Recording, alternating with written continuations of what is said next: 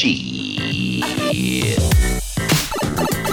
C'est une merde comme moteur, Atala Goddamn right. Yeah Non de Zeus Si ça vous dérange pas, je vais me coucher avant que l'un de vous ait encore une brillante idée pour nous faire tuer. Ou pire, nous faire expulser. You are a slave, Neo. Tiens Vers l'infini Bonjour à tous et bienvenue sur La Claque, l'émission qui vous propose un retour sur cette œuvre qui vous a bouleversé. Aujourd'hui, pour la quatrième de notre émission, nous sommes ravis d'accueillir sur le plateau Julia Baldi avec qui nous allons aborder le thème de la comédie musicale. Julia, bonjour. Bonjour Mathieu. Merci de nous avoir rejoints, Julia. Tu es étudiante en master de didactique du français langue étrangère et tu es également professeur de claquettes et de chant au sein de l'association ARPAC. C'est ça. Pour échanger sur le sujet, j'ai l'immense plaisir de retrouver les membres habituels de l'équipe de la claque, en commençant par Benjamin Darros. Benjamin, comment on se sent à quelques minutes de parler du meilleur film de l'année 2017 it. Tu veux dire meilleur film de tous les temps Ah, j'aime ça, j'aime ça. À tes côtés, on retrouve notre ami Jordan Constant, notre américanophile préféré qui nous a préparé une claque bien british pour le coup. En forme, Jordan Yes, hello les gens, comment ils vont Très bien, très bien. Et enfin, Ludwig, notre petit spécialiste de l'image à nous. Ludwig, comment ça va Tu es chaud là Ah, choco une baraque à bretzel. Excellent, j'adore ce genre de comparaison. Allez, on y va. Avant d'aller plus loin, nous allons commencer l'émission en musique puisque Julia, tu es aujourd'hui venue accompagnée d'un titre que tu souhaites nous faire découvrir. C'est un son qui s'appelle Simon Smith and the Amazing Dancing Bear et c'est interprété par Randy Newman. C'est parti, on l'écoute.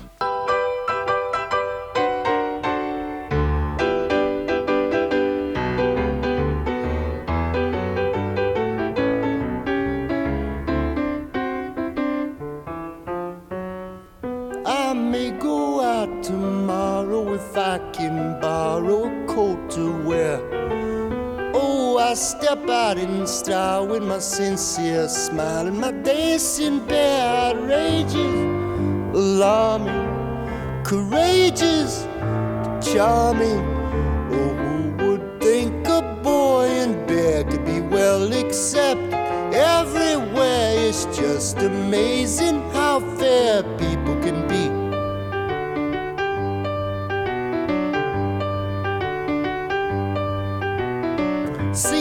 At the nicest places where well-fed faces all stop to stare. Making the grandest entrance is Simon Smith in his dancing bear. They'll love us, won't they? They feed us, don't they? Oh, who would think a boy in bear could be well except everywhere? It's just amazing how fair people can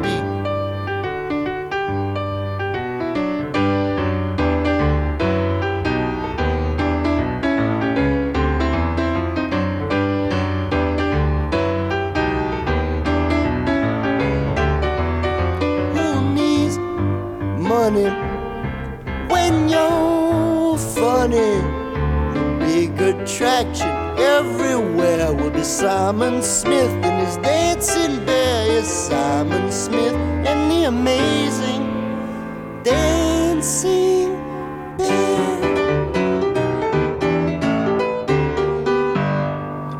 Alors Julia, est-ce que tu peux nous dire quelques mots sur cette musique s'il te plaît? Oui, c'est une musique euh, composée par euh, Randy Newman, qu'on connaît surtout pour euh, avoir composé la musique des films Pixar, Toy Story ou encore euh, le Disney La Princesse et la Grenouille. Et euh, c'est une chanson que j'aime beaucoup puisque c'est Randy Newman qui a choisi d'arrêter de composer des chansons avec des thèmes un peu classiques, des chansons d'amour et une chanson sur Simon et son incroyable ours dansant avec la phrase que j'aime beaucoup Who needs money when you're funny? Très bien, très bien. Alors, avant de parler de ta claque, on va un petit peu aborder ton parcours. Euh, tu es actuellement étudiante en master de FLE à l'université Paul Valéry, euh, afin de devenir professeur de français langue étrangère. Est-ce que tu peux nous raconter un peu ce qui t'a amené à ce domaine? C'était pas, c'était pas réellement une, une voie toute tracée. C'était pas une voie toute tracée. J'ai commencé par faire euh, une première scientifique avant de me diriger vers les lettres parce que c'était vraiment plus ce qui me correspondait. Et puis euh, après, euh, prépa littéraire, euh, Cagne, Hippocagne, où j'ai vraiment découvert véritablement la littérature et classique et, et ce qu'elle pouvait m'apporter grâce à des, des professeurs qui m'ont aiguillée dans cette direction. Et puis une fac de, de lettres modernes, une licence de lettres modernes. Ici et même à Paul Valéry. ici même à Paul Valéry.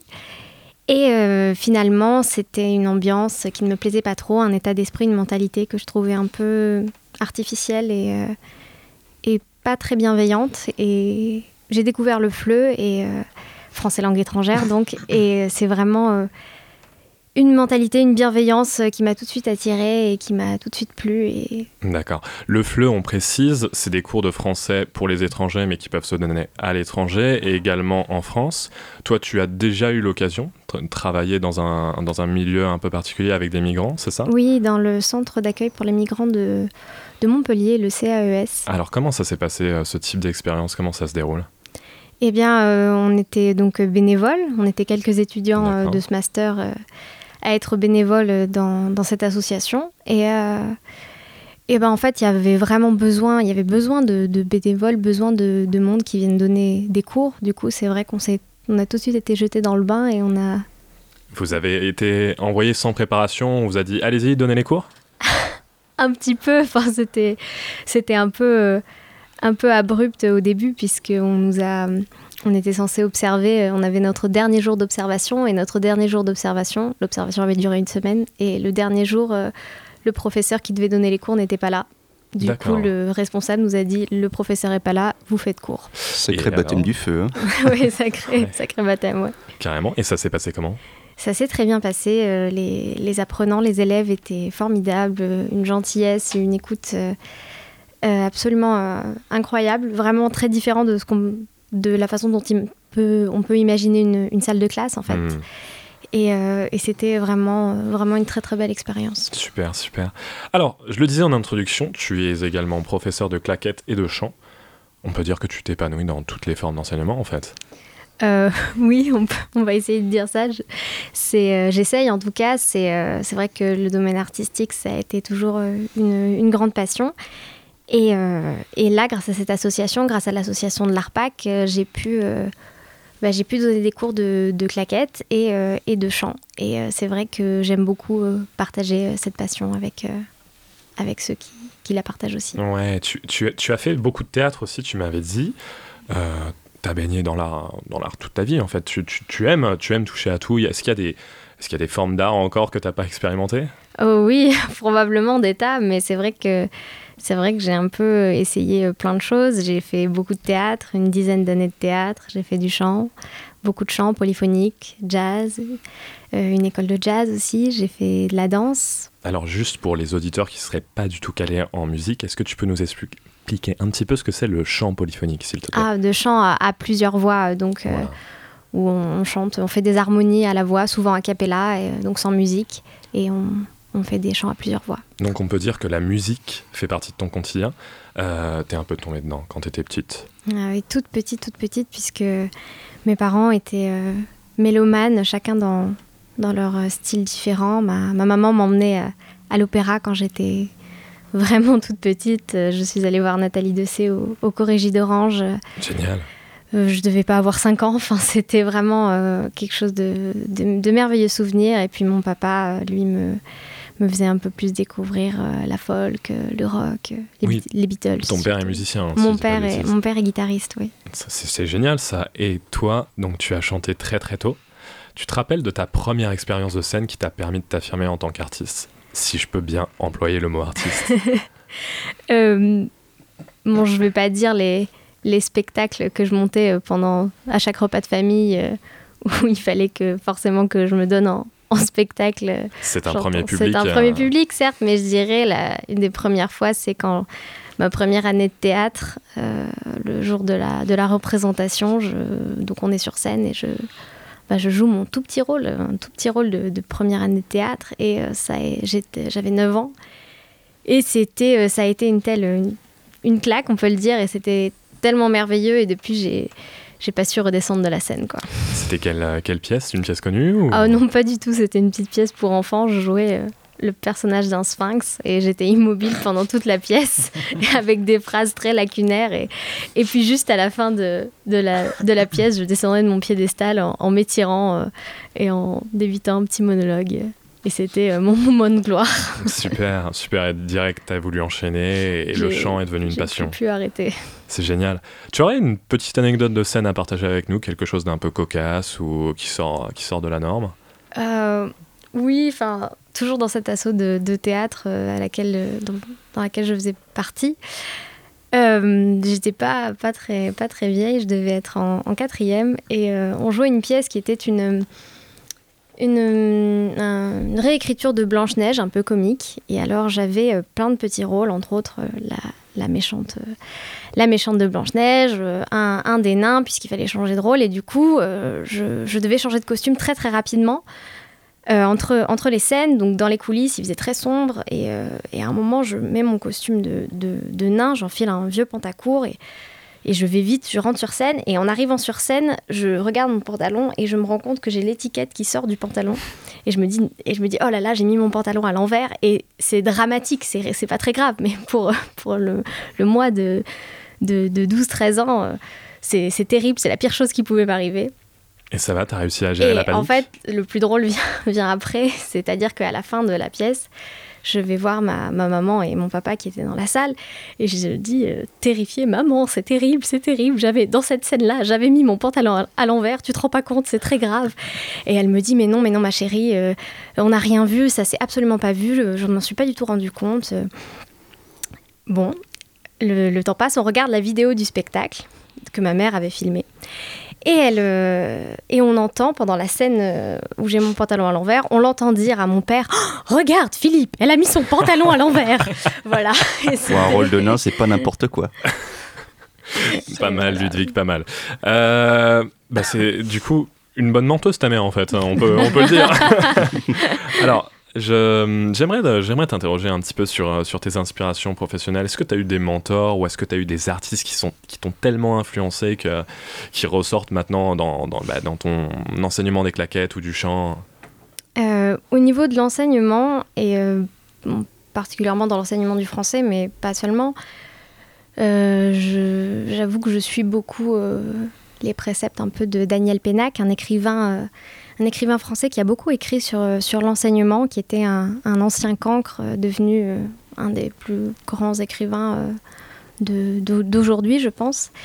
Et c'est basé sur, le, sur la bienveillance et l'amour, l'amour de la lecture, l'amour de, de plein de choses et la bienveillance envers ses, ses, élèves. Et puis pour le, le côté artistique, j'avoue que le, la façon d'être qu'a Mathieu, Mathieu Chédid d'être sur scène, donc M, Mhm. très, toujours très bienveillant, très dans, dans le partage et un peu la diffusion de l'amour, Ouais. que c'est un bel état d'esprit. Hmm, il paraît qu'il t'a fait monter sur scène une fois. Est-ce que tu veux raconter un petit peu comment ça s'est passé? Ah, c'était un- c'était une belle expérience. C'était un concert euh, d'improvisation et il a fait monter euh, une jeune fille qui a dansé, un, enf- un, un jeune garçon qui a fait le chef d'orchestre. Et au moment où il a demandé est-ce que quelqu'un fait du chant, j'ai levé la main. Il a dit lyrique, j'ai baissé la main. Ça l'a un peu- ça l'a un peu, ça l'a un peu fait rire. Il m'a remarqué.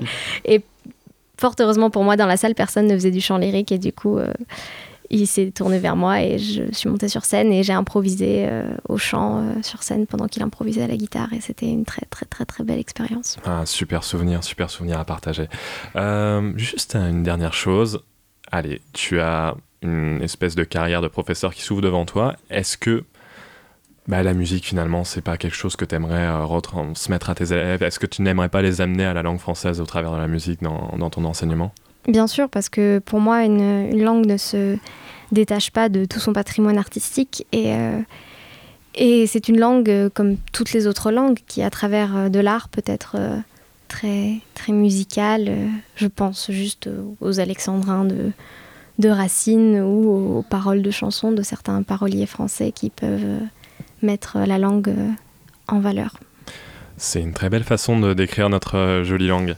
Alors, maintenant, on va un petit peu plus parler de ta claque. Julia, tu es venue nous parler d'un film qui t'a bouleversé quand tu étais enfant. Euh, mais avant toute chose, on va écouter notre petit extrait. C'est parti. Alors, alors n'espère pas devenir mon amant. Tu mens lorsque tu parles de tes sentiments. Non, Reprends ta liberté de fille en liaison. Tu trouveras l'amour pour le prix d'un vison. Et puis tu m'oublieras. Pourquoi tout compliquer quand tout est si facile Ton œil s'allumera au battement de cils, cils, cils, cils, cils. S'il te plaît d'une fille à la voix de velours qui prendra ton argent en te parlant d'amour. Pardonne ma franchise et ma sincérité. Quant au cœur, si tu veux, mettons-le de côté. Évitons les amours aux lentes agonies et disons gentiment, toi et moi, c'est fini. Vous aurez sans doute reconnu les Demoiselles de Rochefort de Jacques Demy. Alors Julia, est-ce que tu peux nous en dire un peu plus sur ce film, s'il te plaît? Ce film, euh, c'est euh, un film qui a un peu façonné euh, toute, euh, toute la façon dont je vois la vie et la façon dont je, je suis aujourd'hui par rapport artistiquement et puis plein de, faire plein d'autres choses. C'est un film que j'ai vu quand j'étais vraiment enfant. À quel âge? Oh, je m'en souviens même plus. C'est probablement un des premiers films que j'ai vu. Ma maman me mettait ça, mettait ça le matin. J'étais Donc un de ses premiers souvenirs qu'on se construit à vers 4-5 ans, c'est ça? Exactement oui. Et est-ce que tu peux nous raconter un petit peu, euh, nous parler de l'intrigue Oui. de ce film, s'il te plaît? Oui, les Demoiselles de Rochefort. euh, Donc, dans, dans la ville de Rochefort, l'histoire est centrée autour de deux, deux sœurs, Solange et, et Delphine. L'une danse, l'autre l'autre chante, l'autre seule fille. Et euh, ce sont des histoires euh, d'amour croisé autour de ces deux personnages, euh, leur mère, des forains qui arrivent en ville. Et ce sont donc c'est l'histoire d'amour croisé de, de ces deux jeunes filles qui sont pleines, pleines d'idéaux et qui recherchent le grand amour, entre autres.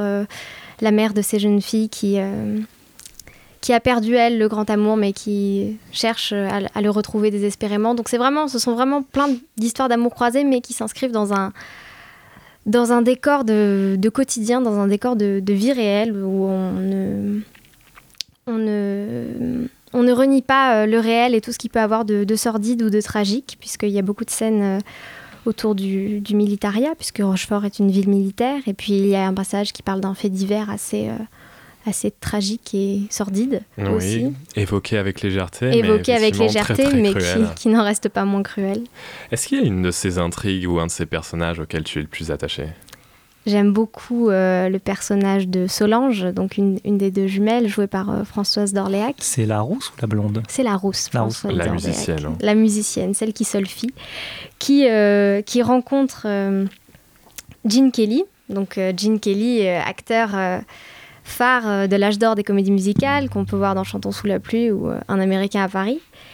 Et euh, elle rencontre donc Gene Kelly dans la rue et c'est le coup de foudre. Et j'aime beaucoup cette scène, de, coup de foudre où elle rentre après, elle rentre après à l'appartement et dit à, sa sœur euh, J'ai rencontré l'homme de ma vie. Où ça? Dans la rue. Raconte. Et ça part sur une chanson et c'est une très belle chanson. Oui, pour ceux qui ne l'auraient pas vu, c'est vraiment le stéréotype de la scène de rencontre euh, amoureuse avec euh, les, papiers qui tombent et les mains qui se touchent et les, ah, regards qui se croisent. C'est très très beau. On va parler un petit peu plus du côté technique du film. Est-ce que tu aurais deux, trois anecdotes à nous raconter sur justement comment, comment il a été produit, comment il a été réalisé? Je sais que le film a été tourné à la fois en anglais et en français. Oui. La plupart des acteurs ont été doublés, comme dans la- beaucoup de films de Jacques Demy. Tu peux nous parler un petit peu de ça? Oui, alors en fait, euh, donc c'est un film franco-américain avec euh, des acteurs euh, français.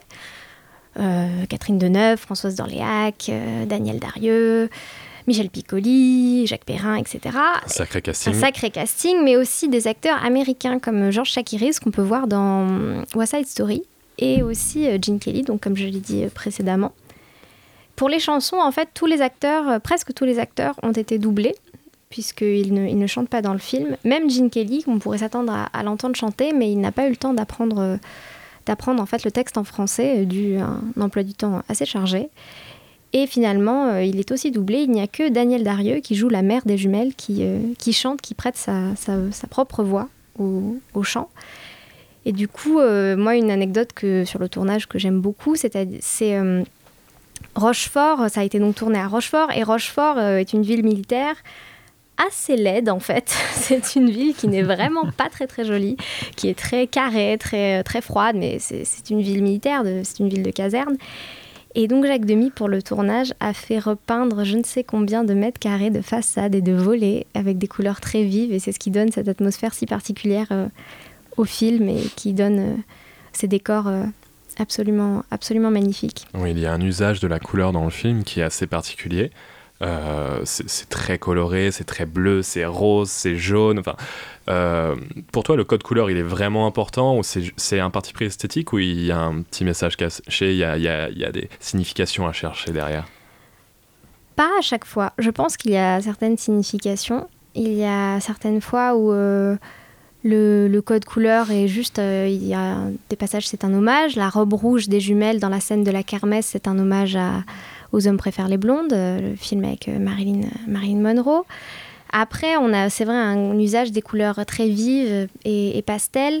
Et c'est assez intéressant. Moi, je trouve l'interprétation peut être importante sur les costumes masculins puisque dans le film, tous les hommes portent des costumes avec des couleurs très, euh, très douces, très, très pastel, et qui donnent une image, euh, une, une masculinité euh, pas, pas viriliste. Et la seule personne qui a des couleurs très sombres et un costume bordeaux, C'est Guillaume. c'est Guillaume, c'est le, le- le galeriste qui, qui est un personnage assez, assez sinistre que, que Catherine Deneuve donc, va, va quitter au début du, au début du film. C'est l'extrait qu'on a entendu. C'est probablement une des meilleures scènes de rupture du cinéma, je pense. Mais euh, voilà.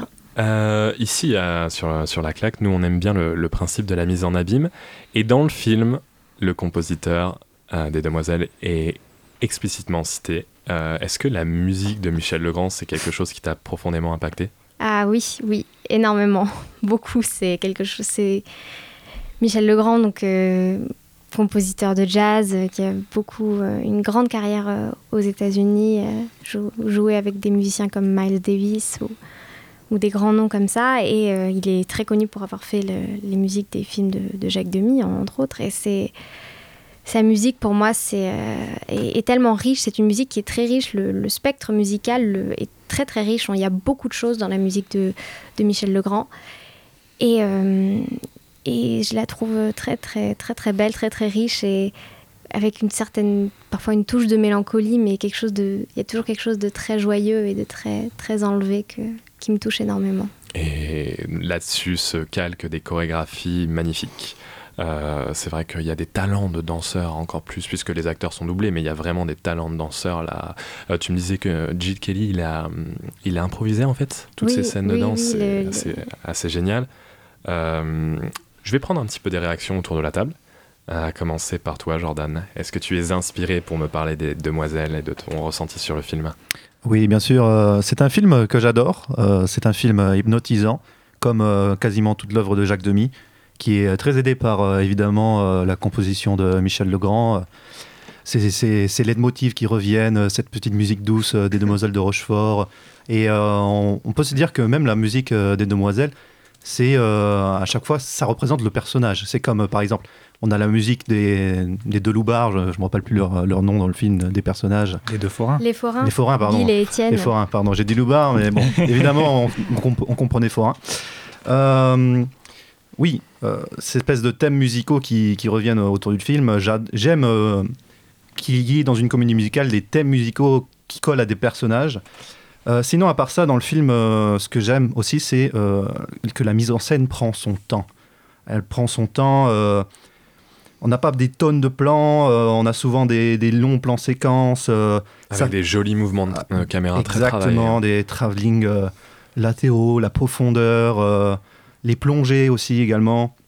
Ça, c'est quelque chose de, de nos jours, les comédies, mu- com- comédies musicales de nos jours, c'est cou- découpé à la hache, ça va vite, c'est à la limite de la persistan- persistance rétinienne. C'est euh, alors que alors voir un film de Jacques Demy, ça fait réellement du bien de nos jours. Est-ce qu'on peut pas dire un petit peu que, que le film s'inscrit dans le, dans le panthéon des, des meilleures comédies musicales de tous les temps? Est-ce qu'on est qu'on oserait le dire? Bon, moi, je, di- je dirais même que Jacques Demy, c'est euh, le réalisateur de la comédie musicale française. Quoi. Ça a inspiré, euh, par exemple, euh, on va en parler tout à l'heure, mais La La Land, euh, c'est absolument, euh, c'est le maître. D'accord. Ludwig Ouais, alors Jordan, tu considères Jacques Demy comme un, un panthéon du comédie musicale, mais as-tu vu Parking? Je l'ai vu avec Francis Huster.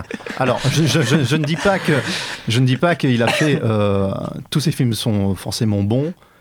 quoi qu'ils sont discutables, hein, parce qu'on s'en rappelle de Parking. hein. Tu viens de lancer sur quelque chose là, ça va durer longtemps. Ah non, non, non. Allez, ah, très brièvement sur Parking, euh, Jordan. Oui, Parking, c'est ce film euh, des années 80, donc euh, un des derniers films de Jacques Demy, si je dis pas de bêtises, euh, qui s'inspire euh, de euh, John Lennon et du groupe de, de son groupe, le Yoko Ono Band, Ouais, avec un vas-y, continue. avec euh, Jean Marais en diable. je me rappelle plus exactement de Bah, l'histoire. c'est c'est surtout une adaptation du d'Orphée. Voilà, c'est ça. Et justement, c'est que son groupe, ça rappelle justement l'Orphée. Et en fait, l'enfer, c'est dans un parking. Et tout est filmé en bleu. Il y a juste une couleur rouge qui, qui ressort. Mais le truc, c'est juste voir Francis Huster avec un bandeau euh, chanter euh, mal. je dis, bon, ok, ça se voit que Jacques Demy était dans sa fin de carrière. C'était pas. Euh, de- c'était un Jacques demi-demi. c'était un pas, c'était pas un Ah, Jacques entier. Ludwig. Il fallait la faire. Merci. Très bien. Ah, Est-ce que tu peux nous parler un peu du film, toi, Ludwig? Tiens, tant, tant qu'on t'a là au bout du Euh, De, de parking ou du. euh, Non, non, non, de Allez. Demoiselle de Rochefort, s'il te plaît. Retombons dans le, dans le sujet, là. Alors retournons au bon goût. Alors oui, Demoiselle de Rochefort, déjà au niveau des couleurs, c'est incroyable comment c'est euh, doux, c'est pétillant, notamment avec le, le bleu et l'orange. Toujours assorti les couleurs, d'ailleurs. Ouais, voilà, quand- bah, justement quand on parle, voit des forains, c'est que ça renvoie à la couleur des robes des Demoiselles de Rochefort. Et je dis, putain, c'est c'est si fou, quoi. Il y a un soin accordé à tout ça. euh, puis euh, euh, aussi en termes de mouvement de caméra, euh, pareil, comme dit Jordan, que ça prend son temps, c'est vraiment euh, rythmé. tu vois. C'est, on a d'abord fait la musique et on a calqué la mise en scène dessus. Ouais. Avec des super chorégraphies, je le redis. Benjamin, ton avis sur le film? Alors, un peu pas plus tranché, mais un peu moins enthousiaste. Je suis désolé. Ah, Euh, j'ai eu un peu du mal au début. Pendant découvert quand la, la première. Je l'ai découvert il y a quelques semaines quand je l'ai regardé. d'accord. Euh, alors c'est parce qu'il faut savoir que je suis vraiment pas fan des comédies musicales. Donc du coup, euh, ça aide pas pour, pour encenser ce genre de film. Donc j'ai- je dis pas qu'il est mauvais. Hein. Range tes crocs. Alors, attention, vous voyez, euh, Julia fait les gros yeux à Benjamin sur le plateau. On a Non, une botte de baseball si besoin. là. Non, non, non, s'il vous plaît. Non, non, il est, il est pas mauvais, loin de là. C'est vraiment le début, j'ai eu du mal. Le- la première heure, je trouve. Ce que je reproche à ce que je reproche à toutes les comédies musicales, c'est que ça chante un peu pour pas grand chose. Après, toute la mise en scène dont on a parlé, évidemment, je le reconnais, c'est très bien fait. Et le film dont je vais parler plus tard s'en inspire. Et quand j'ai vu les, les Demoiselles de Rochefort, du coup, je me suis dit, ah oui, c'est vrai que c'est totalement évident. Par contre, dès qu'il y a Andy Miller qui arrive, donc Andy Miller, c'est le nom du personnage, hein, c'est pas le nom de. C'est Gene Kelly. Et mais le, le Oui, personnage, le ouais, c'est personnage, bon, c'est je suis pas Miller, ça. Dès qu'il y a Andy Miller qui arrive, là, tout de suite, déjà j'ai adoré sa scène, quand il récupère la, la partition et qu'il chante du coup son amour par rapport à la partition que la rouquine, j'ai plus son nom, Solange. désolé. Solange, merci, j'ai un peu du mal aujourd'hui, a écrit. Euh, Là, j'ai trouvé cette scène vraiment très bien. Et après tout le reste du film, j'ai j'ai adhéré, j'ai accroché. J'avais juste envie de voir. euh, on savait où ça allait. Et j'avais envie de voir justement euh, tous les, toutes les histoires se mener à bien. Et ça, ça me frustrait un peu, dans le bon sens du terme, le- de les voir tous un peu se tourner autour sans vraiment se trouver. T'as envie de te dire, mais il est là, bouge-toi le cul, il est juste derrière cette porte, tu ouvres la porte, Oui. tu y vas et c'est fini. C'est le principe du film. hein, Oui, les le amours principe du film, contrariés, voilà. là, Et ça c'est pour marche ça. très très bien. Et c'est pour ça que ça a très bien marché sur moi, mais j'ai eu le début c'était vraiment un diesel et après j'ai fait ouais en fait je m'attendais pas trop aimer et finalement j'ai passé un très bon moment et je regrette pas du tout au contraire.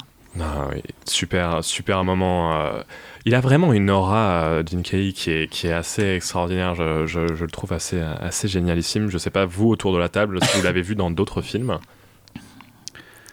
Oui. Oui, merci. On peut peut-être en citer quelques-uns. hein. Euh, Évidemment, quand on pense à Gene Kelly euh, et qu'on pense à la France, on pense à Un Américain à Paris, Bien sûr. euh, qui est un film qui a beaucoup influencé Jacques Demy également, euh, ne serait-ce que pour son côté euh, pastel merveilleux euh, de la France, euh, qui n'est pas forcément euh, ce qu'on a, nous, euh, la vision qu'on a de notre propre pays. Ouais. Bon, euh, on va enchaîner Attends, avec. Je voulais juste Oui. dire, on n'en a pas parlé, la scène de la en poésie euh, au niveau du repas, Oui, très très bonne. Oui, en fait, euh, euh, Jacques Demy a écrit euh, la plupart des dialogues et euh, les paroles des chansons en alexandrin, ce qui a posé beaucoup de problèmes à Michel Legrand euh, pour euh, baser la composition euh, là-dessus. Et finalement, la scène du repas, c'est une scène euh, du coup qui reste où tout est dit euh, en alexandrin. Et du coup, c'est une scène, euh, on le remarque pas souvent tout de suite et on a toujours un moment de latence, on dit mais c'est étrange, les dialogues sont un peu étranges et on comprend ensuite que c'est en Ouais, j'ai Alexandrin. j'ai beaucoup aimé. On peut dire que Jacques Demy ne fait pas les choses à moitié. Merci Benjamin. Ludwig Merci, Super Benjamin. phrase. Super phrase de conclusion sur les demoiselles de Rochefort. Et justement, on va enchaîner sur ta claque, puisque tu es venu nous parler d'un sacré film. Mais avant toute chose, petit extrait.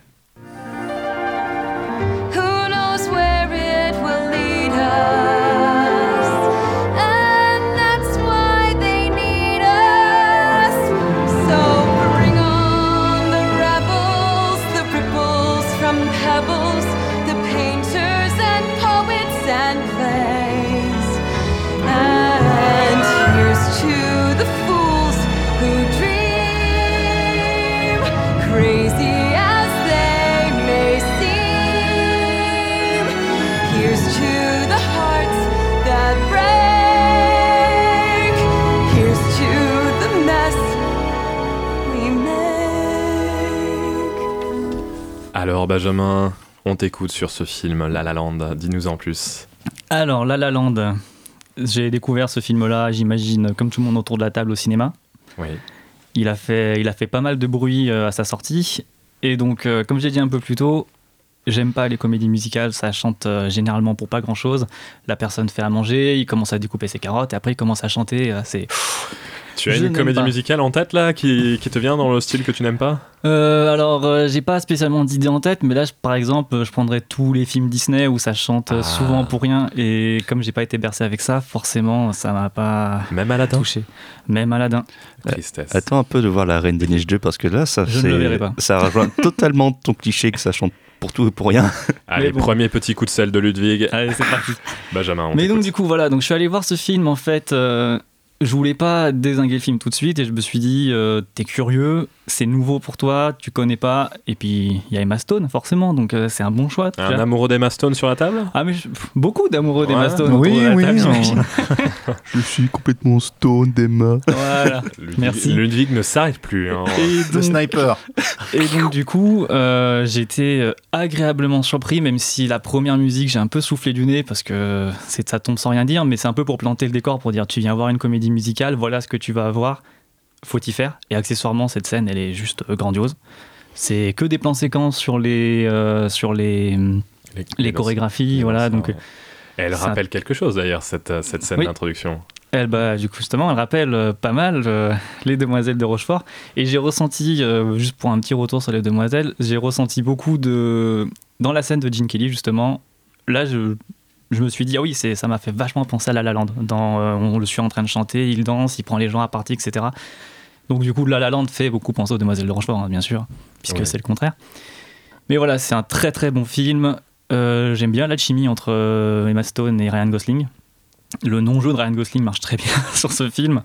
Emma Stone chante magnifiquement bien, les musiques sont très bonnes. C'est, je pourrais, là, si je continue de parler, je pars un peu partout. Ouais. Donc euh, c'est un peu compliqué. Tu avais vu d'autres films de Damien Chazelle avant? Euh, non, par contre, j'ai regardé Whiplash euh, juste après. Ah oui. Et pareil, quoi. J.K. Simmons, euh, grandiose. L'acteur principal, j'ai plus son prénom, pareil. Et ce, dont trai- ce dont traite le film et ce dont- la façon dont c'est fait, c'est. La C'est une relation à l'art, ouais, je, je te rejoins à Whiplash. Il me manque claque. Euh, First Man. Pardon, First Man. First Man. First Man, qui est pas mal aussi. Pourquoi avec Ryan. Gosling. Euh, le film, euh, c'est un, donc on l'a dit, un bel hommage Pardon. aux demoiselles de Rochefort et aux comédies musicales. Euh, mais il y a plein de références en fait dans La La Land. Il y en a qui t'ont sauté aux yeux quand t'as vu le film ou c'est après en te renseignant tu t'es dit ah mais oui c'est vrai il y a ça qui fait penser à tel film. Alors, euh, de référence de film, là, de mémoire, j'en ai pas. Par contre, oui, il y a aussi le même code couleur pour les vêtements, le même code couleur. Une, un code couleur où on voit justement le. Les personnages sont traités par rapport aux couleurs qu'ils portent sur leurs vêtements, par rapport à l'ambiance générale, à la colorimétrie suivant les saisons. Oui. Mais j'ai surtout remarqué qu'il y a que Damien Chazelle a essayé de faire euh, cohabiter euh, l'autre monde contemporain à nous, donc les années 2010, 2010-2020, et les années 60, dans lequel sont euh, toujours un peu perdus euh, du coup Emma Stone dans sa carrière d'actrice de cette époque-là. Mais on est dans- carrément dans la nostalgie d'une Oui, oui. époque, surtout avec Ryan Gosling euh, Ah et oui, son amour du jazz, jazz. ouais, c'est sûr. Mais c'est, je trouvais que donc on les, eux sont dans leur univers, mais il y a beaucoup de lieux qui euh, transpirent aussi ces années 60. Et euh, le- la combinaison des deux marche très très bien. C'est, on, on le remarque, mais c'est pas choquant, c'est pas dérangeant, et c'était, c'était une très très bonne chose. Ça faisait du, bien de voir un peu de nouveauté à ce niveau-là. Ouais. Tu, Aussi. aimes, tu aimes l'esthétique des années 60, justement? Euh, Quelque chose qui te parle ou... pas spécialement fan, mais je trouve ça très sympa. Ouais. Et justement, pour euh, les Demoiselles de Rochefort, euh, visuellement, c'était beau, oui. Super, super. Et si tu devais choisir une saison parmi celles qui fragmentent le film, tu choisirais laquelle? Alors, euh, j'y avais pas trop trop réfléchi, mais alors attends, parce que du coup, ça commence avec hiver, ça termine avec hiver, c'est ça? C'est ça, ouais. Eh ben, je dirais, euh, je pense que c'est le printemps, le moment où euh, Ryan, euh, du coup, Emma, et, Mia, pardon, et Sébastien commencent un peu à se tourner autour. Ouais. J'aime beaucoup le, le jeu de, de Ryan Gosling, un peu nonchalant. Naïf, Ah, voilà. Puis il a, il a sa petite barrière qu'il a pas envie de briser, mais t'as Mia qui commence à rentrer par les fissures, et puis elle qui commence à le regarder en faisant Ah, moi, c'est moi que tu regardes, et puis elle commence à. Ah, pendant la fête Voilà, pendant la fête. Puis, Oui, le- ouais, toute la scène de la fête est magnifique, la chorégraphie, le- les mouvements de caméra quand elle tombe dans l'eau. là, J'étais au cinéma, j'ai fait Oh mon dieu, je... C'est c'est une- magnifique. c'est une- un plan qui est très référencé par rapport au- à un autre film aussi. Lequel Euh, Bo- Boogie Night, je crois. Oui. Eh ben, je vais le regarder ce soir. Ah, on vous invite, euh, il y a- on postera une petite vidéo sur, sur le, le site de la claque, justement sur les références de La La Land, si vous voulez aller euh, un petit peu plus loin dans, dans la découverte de cette œuvre. Euh, Benjamin, le contexte euh, dans lequel tu as découvert l'œuvre, tu y es allé tout seul ou tu y es allé Euh, en non, couple? j'y suis allé avec euh, ma conjointe. Si tu nous écoutes. Euh, ben elle, euh, pareil. Elle, ressenti. voilà, elle, elle pensait pas ne pas aimer le film au début parce qu'elle adore les, euh, les Disney. Elle, quand ça chante, elle est contente. D'accord, donc elle, elle, est, elle est comédie musicale, toi tu es anti-comédie musicale. Voilà, elle est pas spécialement comédie musicale, mais elle est pas anti-comédie musicale, ça c'est sûr. Mais par contre, elle s'attendait à rien. Elle a dit bon bah ok, je viens le voir parce que c'est un, ça, ça a l'air d'être un grand film et ça a l'air de devenir un grand film, puisqu'on rappelle au cinéma, il était pas, il est sorti depuis 2-3 jours, même pas quoi. Et euh, la même claque, quoi. Elle, m'a- elle a vu le film, elle l'a fini, elle a fait c'est un des meilleurs films que j'ai pu voir. Et quand j'ai dû le revoir pour l'émission, du coup quand je lui ai dit bon bah faut que je revoie La La Land, elle était dans le canapé direct, elle attendait. Bah vas-y, tu mets le film, tu- Ah, qu'est-ce que t'attends? Et, et les BO, vous, la BO, vous, les musiques, vous les avez, vous les avez réécoutées derrière. Ah oui, moi je les ai réécoutés très très très très souvent. Euh, j'ai pris les, j'avais les deux albums, j'avais celui des musiques euh, chantées et les musiques un peu plus en arrière-plan euh, instrumentales, voilà. Et oui, euh, je les ai même réécoutés du coup pour l'émission, pour euh, écrire mes notes pour aujourd'hui, et c'était c'était très très très inspirant. Bon, euh, je te pose la question. The question, VO ou VF Euh, je ne sais pas ce que vaut la VF, donc je vais dire VO. Tu l'as vu en Je l'ai VO. vu en VO aussi, parce que comme je pensais qu'ils allaient faire l'affront de faire les doublages des chants en français, ce qui n'est pas le cas. C'est assez rare, c'est assez rare. Mais, mais voilà, je me suis dit au cas où, tente-le en VO, parce que si c'est pour voir une comédie musicale euh, pas dans la langue d'origine, avec la qualité des doublages qu'on peut avoir aujourd'hui, ça serait un peu dommage. C'est sûr. Allez, je vais prendre quelques réactions autour de la table en commençant par Julia. Julia, est-ce que tu as aimé le film? Oui, et en même temps, j'étais assez. C'est un film que j'ai adoré, mais j'ai pourtant un avis assez partagé dessus, puisque donc je suis une, une amoureuse des comédies musicales de, de l'âge d'or, donc où le principe c'est qu'on on prend des, des danseurs et des chanteurs et on leur demande de jouer aussi la comédie. Et en fait, euh, dans La La Land, c'est un peu l'inverse. On prend des, des bons, des très bons acteurs et on leur demande de danser et de chanter. Alors autant pour euh, le chant, euh, ça ne m'a pas dérangé plus que ça. Je trouve que les performances chantées, surtout Emma, Surtout Emma Stone, surtout. L'extrait qu'on a entendu. et, euh, sont, sont très chouettes. Mais euh, autant pour la danse, et là, surtout Ryan Gosling, euh, j'ai eu beaucoup de mal. Autant les scènes, les scènes, la scène d'ouverture, j'ai été complètement éblouie. euh, C'était absolument merveilleux. Et puis la scène, euh, une scène que j'aime beaucoup, pourtant la scène de, la chanson Lovely Night, quand Ryan Gosling se met à faire des claquettes. C'était terrible. Pour moi, je regardais ça et puis je voyais en arrière-plan Gene Kelly et je voyais les pas qui étaient les sources d'inspiration de, de la chorégraphie et je disais mais c'est mais c'est pas, mais c'est pas possible. Frère Fred Astaire en PLS. Voilà, c'est c'est ça. Pour défendre, pour défendre Ryan Gosling, notons que quand même, il a appris à chanter, il a appris à danser un minimum, il a appris à jouer du piano aussi, puisque c'est lui qui joue du piano dans La La Land. hein, il n'est Oui. pas, il n'est pas doublé. ou Ouais, quoi on que ce pense au début qu'il est doublé, puis Non. après on a pas mal de transitions de ses mains. à J'a- son j'a- visage J'avais lu et- que pendant toute une période, il faisait 8 heures de piano par jour. Mais ce qui est quand même pas c'est mal. c'est surtout, tu. Alors, à juste titre, hein, je, je vois la scène dans laquelle, tu, dans laquelle tu parles, et quand il commence à sauter avec ses claquettes, on a l'impression qu'il se casse un peu la figure.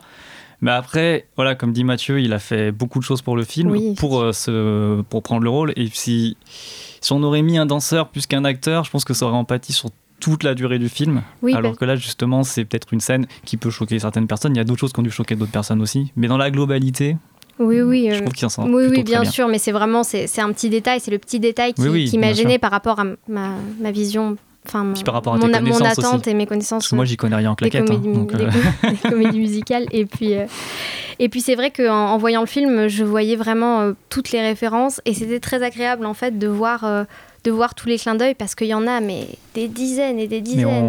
on. Vas-y, finis. Chantons sous la pluie en américain à Paris, Funny Face. Euh, un moyen métrage de Albert Lamoris euh, relativement inconnu euh, au bataillon, enfin vraiment plein de choses qui sont citées et, et puis le, le propos du film sur le jazz aussi je l'ai trouvé très intéressant. Oui, parce qu'on ressent l'amour qu'a Damien Chazelle pour la musique et pour le cinéma de manière générale. Donc, euh, Oui, rappelons que.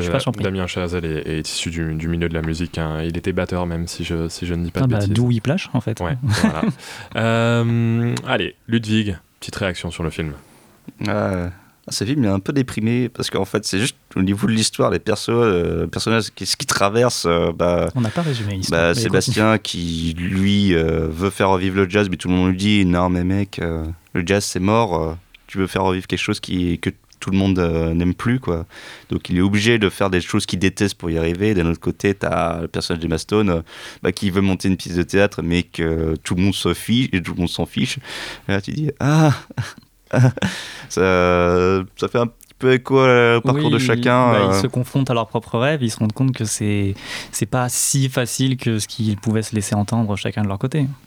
Évidemment. Ouais. Ce qui est assez marrant, c'est que quand même après le film, il y a eu un petit regain d'intérêt pour le jazz et la musique jazz. Moi, je, quand je sortais dans les bars, etc., il y avait souvent beaucoup plus de jazz qui passait, avec bien sûr les musiques de La La Land, mais, mais d'autres grands classiques qui ont inspiré, euh, qui ont inspiré l'œuvre. Toi, outre la musique, euh, la réalisation, t'en as pensé quoi de Damien Chazelle? Ah, c'est incroyable. Enfin, c'est tous tous les plans séquences, puis celle où se passe justement une soirée, euh, euh, notamment dans la piscine, euh, caméra qui Ah saute oui, dans la piscine, qui fait plusieurs tours. Je Mais cette scène-là, elle comment est ça fait magnifique. J'imagine le, le chef opérateur, celui qui opère la caméra, il dit bon allez, tu sautes dans l'eau.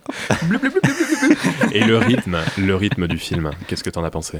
Ah, c'est c'est incroyable. Je m'en souviens aussi, surtout, il y avait un, un making-of où il y avait justement la scène où on s'alternait entre euh, Emma Stone qui dansait et Ryan Gosling euh, Oui, où il qui se, jouait. il se tape sur l'épaule euh, pour savoir quand faut. euh, Ouais, faut voilà, tourner c'est dans le bar. euh, c'est vraiment le réalisateur, c'est le chef d'orchestre. Ouais, ouais. Jordan, ton, ton impression sur le film? Je meurs d'amour pour ce film, donc euh, c'est assez difficile de- d'exprimer quoi. Mais à part ça, euh, qu'est-ce que j'ai aimé dans ce film qu'on n'a pas mentionné? Euh, Ce côté fascination euh, de la France de la part des États-Unis. Vous savez quand on a cette euh, scène euh, quasiment finale en fait, euh, où euh, Emma Stone oui, s'imagine tous les- tous l'épilogue. euh, où Voilà, on commence à l'épilogue. danser dans tous les décors. Il commence à danser dans, les, dans ces espèces de décors parisiens en papier mâché, euh, en l'impression que c'est une maquette d'une boule à neige ou je ne sais quoi, euh, qui est totalement euh, à la fois magnifique, mais euh, à la fois on sait que c'est un, un peu fake, on sait que c'est un pari idéalisé en quelque sorte, et qu'on retrouve euh, dans, dans les comédies musicales de l'âge d'or également. Ah, qui- le- le dans pari tout- des. Pardon, vas-y, vas-y. Dans tous les films américains de cette époque-là, effectivement, il y a, il y a ce- cette image de Paris, on va à Paris pour réussir, et c'est très marrant que des gens qui habitent à Los Angeles aillent à Paris pour réussir. Pour nous, Français euh, de- vrai. contemporains, c'est quelque chose qui nous paraît un petit peu Ouais, mais aberrant. les pigeons, les... ils aiment les pigeons, peut-être. Ouais, peut-être, peut-être. Euh, Julia, Le, le décor en, en papier mâché, un peu, c'est encore une référence à Un Américain à Paris, puisque la dernière scène, la scène finale, est uniquement un grand numéro musical sur un morceau de Gershwin, comme là le numéro musical de l'épilogue, où Gene Kelly, lui, est aussi dans un Paris en papier mâché, dans un décor qui est peint à l'aquarelle. Ouais. Donc c'est vraiment... Et Damien Chazelle, si je dis pas de bêtises, il est d'origine française, hein, il parle français. Ouais, je sais pas ça, si vous le saviez, euh, peut-être que c'est aussi un, un petit retour à ses racines, une petite euh, déclaration d'amour à, à notre, notre pays, à nous. Euh, D'autres choses à ajouter sur la lande Euh, moi, je vais juste dire, euh, du coup, ouais, j'ai revu donc euh, le film comme tout le monde pour euh, pour l'émission, et en fait, euh, quand je l'ai vu, je me suis dit que ça me manquait de voir des films un peu comme ça qui te qui te prennent à revers où tu tu vas convaincu de quelque chose, en fait, il arrive vraiment à te prendre, à te convaincre, à te retourner, à te dire non, je vais t'offrir quelque chose qui va te marquer, qui va te plaire.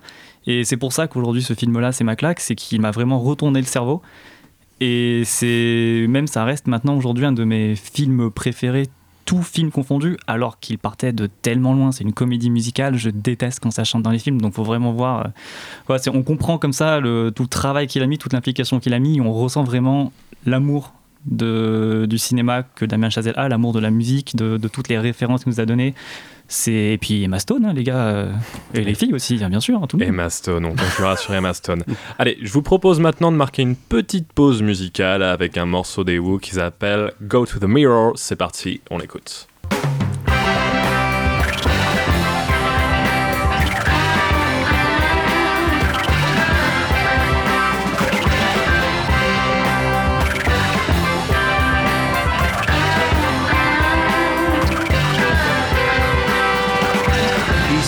To be completely unreceptive. The tests I gave him showed no sense at all. His eyes react to light, the dials detected. When he suddenly can hear and speak and see. See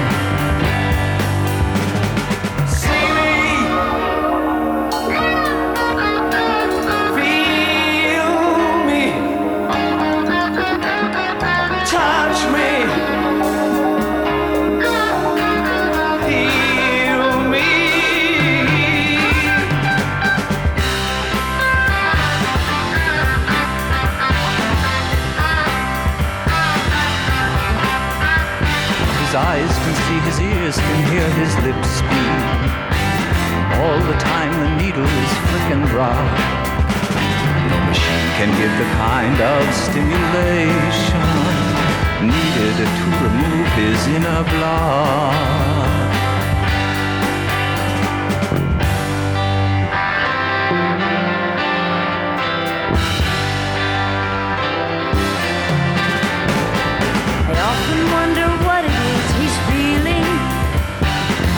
He ever heard a word I've said?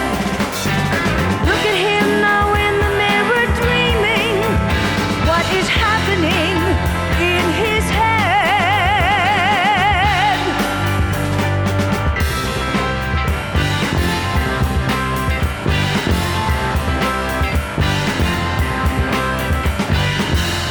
What is happening in his head?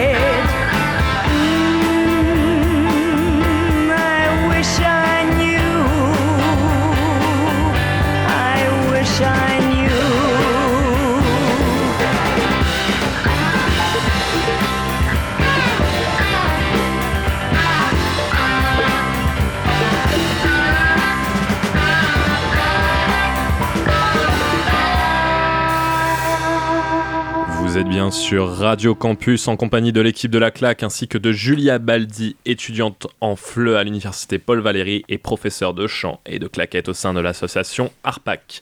Je vous propose maintenant notre petit moment claque ou pas claque spécial comédie musicale. C'est parti. Qu'est-ce que vous en pensez? Ça dépasse tout ce que j'ai pu imaginer. Moi aussi, j'ai posé la même question et tu sais ce qu'on m'a répondu? Demande pas. Qu'est-ce que tu veux nous prendre la tête là, pauvre con? Est-ce que vous pensez vraiment ce que vous dites?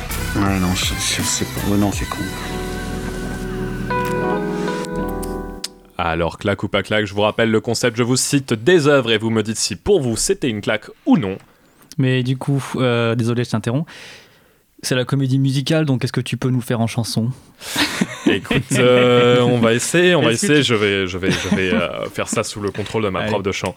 L'étrange Noël de Monsieur Jack. Est-ce que c'est une claque, Julia? C'est un bon moment, mais c'est pas une claque. C'est pas une claque. Ludwig? Pour moi, si, ça l'est. Super claque. Ah, pas une claque non plus. Pas une claque, Jordan. Euh, Je l'ai pas vu et comme je suis pas fan de Tim Burton, je ne compte pas le voir. Benjamin qui n'a pas vu un film. C'est C'est- étonnant, dis donc, hein, on n'a pas Chantons sous la pluie. Julia. Bien sûr, c'est une claque. Ah, c'est une claque, enfin, c'est devenu culte. I'm singing in the rain. Je prends ça pour un oui, Jordan Allez, Euh, Benjamin. J'ai dû le voir pour un cours de cinéma, il devait être très bien, mais je m'en souviens pas, c'est bien, désolé. Hmm, Ça sera tes devoirs à faire, ça. West Side Story. Oui, grosse, euh, grosse claque. Je le dis. Euh, pour l'avoir étudié en cours d'anglais euh, au lycée, euh, oui, c'est une claque, mais euh, par contre, je prendrai du temps avant de le revoir. Marrant, je l'ai eu aussi en cours d'anglais, mais au collège, moi. Jordan Ah ouais, la bonne grosse claque aussi. hein. Allez, Benjamin. Non. Pas claque, Désolé. Benjamin. The Rocky Horror Picture Show. Julia. Voilà, oui, oui, oui, euh, très, très étrange ce film et vraiment, euh, vraiment une sacrée claque parce que ça, ça change des comédies musicales dont on a l'habitude. C'est vrai. Ah oui, ça, c'est une claque. Ouais, c'est une claque même pour le contexte. Les gens qui vont le voir euh, dans le cinéma pour se jeter des, Ouais. de la nourriture, euh, c'est magnifique. Et ben pour moi, c'est je l'ai pas vu en fait. Non, je vais pas commencer à mentir. Ok, Benjamin, un de plus sur ta liste. Chicago. Julia. Ah, bien sûr, bien sûr, une sacrée claque. euh, surtout, euh, c'est un film inspiré de, d'une comédie musicale de Bob Fosse, dont, qui pour moi est un des plus grands chorégraphes. Donc euh, oui, oui, oui. Ludwig. Bon, allez, Benjamin, je te soutiens, je ne l'ai pas vu. Ouh, Jordan. Ah, J'avoue, j'ai honte, mais euh, je l'ai pas vu. Et à chaque fois, je me dis, mince, Chicago, Ah, il faut que je le vois. attendez, attendez, attendez. Vous l'avez pas vu? Est-ce que Parce que Benjamin moi l'aurait non vu? plus. Ah, c'est chaud. Ah. C'est chaud autour de la table. hein. Bon, attendez, attendez. Un américain à Paris. Julia. Oui, oui, mille fois oui. Ludwig. Gershwin. Ouais, bah, pour moi, c'est pas une claque. euh. Ah. Désolé. Jordan. Ah, moi, j'adore aussi Gene Kelly, euh, ce pari que j'aimerais qu'il qui, qui existe, en fait, que, que ce pari existe. C'est définitivement pas un thème pour moi, hein, je pense. Attends, j'en ai peut-être un pour toi. On part dans l'autre sens. Tenacious D. ah pardon, je commence. Oui, clac. Ouais. Benjamin, super. I do not need a microphone. Oui, c'est une claque. Super. Ah oui, c'est une claque, forcément. Et toi, Julia Et non, c'est pas une claque. C'est pas une claque. Ah. Tristesse infinie. Mais est-ce que Grease, c'est une claque? Non, c'est pas une claque. C'est un bon moment, c'est nostalgique, c'est rigolo, mais c'est pas une claque. Ludwig. Ouais, juste pour John Travolta, c'est une claque. C'est vrai Jordan. Euh, c'est une claque pour les soirées euh, We Are the 80s ou les trucs comme ça, mais à part ça, non. Benjamin. Euh, j'ai- J'en ai, vu beaucoup d'extraits, mais pour tout ce que j'ai vu, oui, je pense que je vais dire que c'est une claque quand même. Il a marqué une génération. D'accord, d'accord. J'en ai un très contemporain. The Greatest Showman. Julia. Pas vu. Ludwig. Mais non plus. Jordan Ah, moi, j'ai adoré. Moi, je dirais que c'est une claque. Ouais, D'accord. franchement, bonne surprise. Pas vu non plus. Ok. Petit dernier, et pas des moindres, Sweeney Todd. Julia. Attention, je t'attends en tournant. Ah oui, bah oui. Tu attends tout le monde. en Oui, euh, oui, c'est euh, c'est une petite claque dans le sens où euh, l'univers gothique est euh, rond avec euh, ce dont on a l'habitude dans les comédies musicales. Donc claque ou net pour Julia. Ludwig. Bon, non, pas du tout. Pas claque pour Ludwig et Jordan. Ah, moi, ça m'ennuie aussi, désolé, mec. Ah oui, Ouais. d'accord. Benjamin. Euh, je- J'ai bien aimé, mais je le reverrai pas, donc je dirais pas claque. Désolé. C'est pas grave, ok. Alors maintenant, c'est. Il va venir le moment de ta claque, Jordan. On écoute un extrait et on en parle juste après. Director Ken Russell and producer Robert Stigwood have made a film of Tommy and assembled some of the greatest names in music and the cinema. Tommy by The Who and based on the rock opera by Peter Townsend stars Anne Margaret, Oliver Reed, Jack Nicholson, Elton John, Eric Clapton, Tina Turner, Roger Daltrey as Tommy. Don't miss Tommy, the film. Your senses will never be the same again. Alors, Jordan, est-ce que tu peux nous parler un petit peu de ce film, s'il te plaît?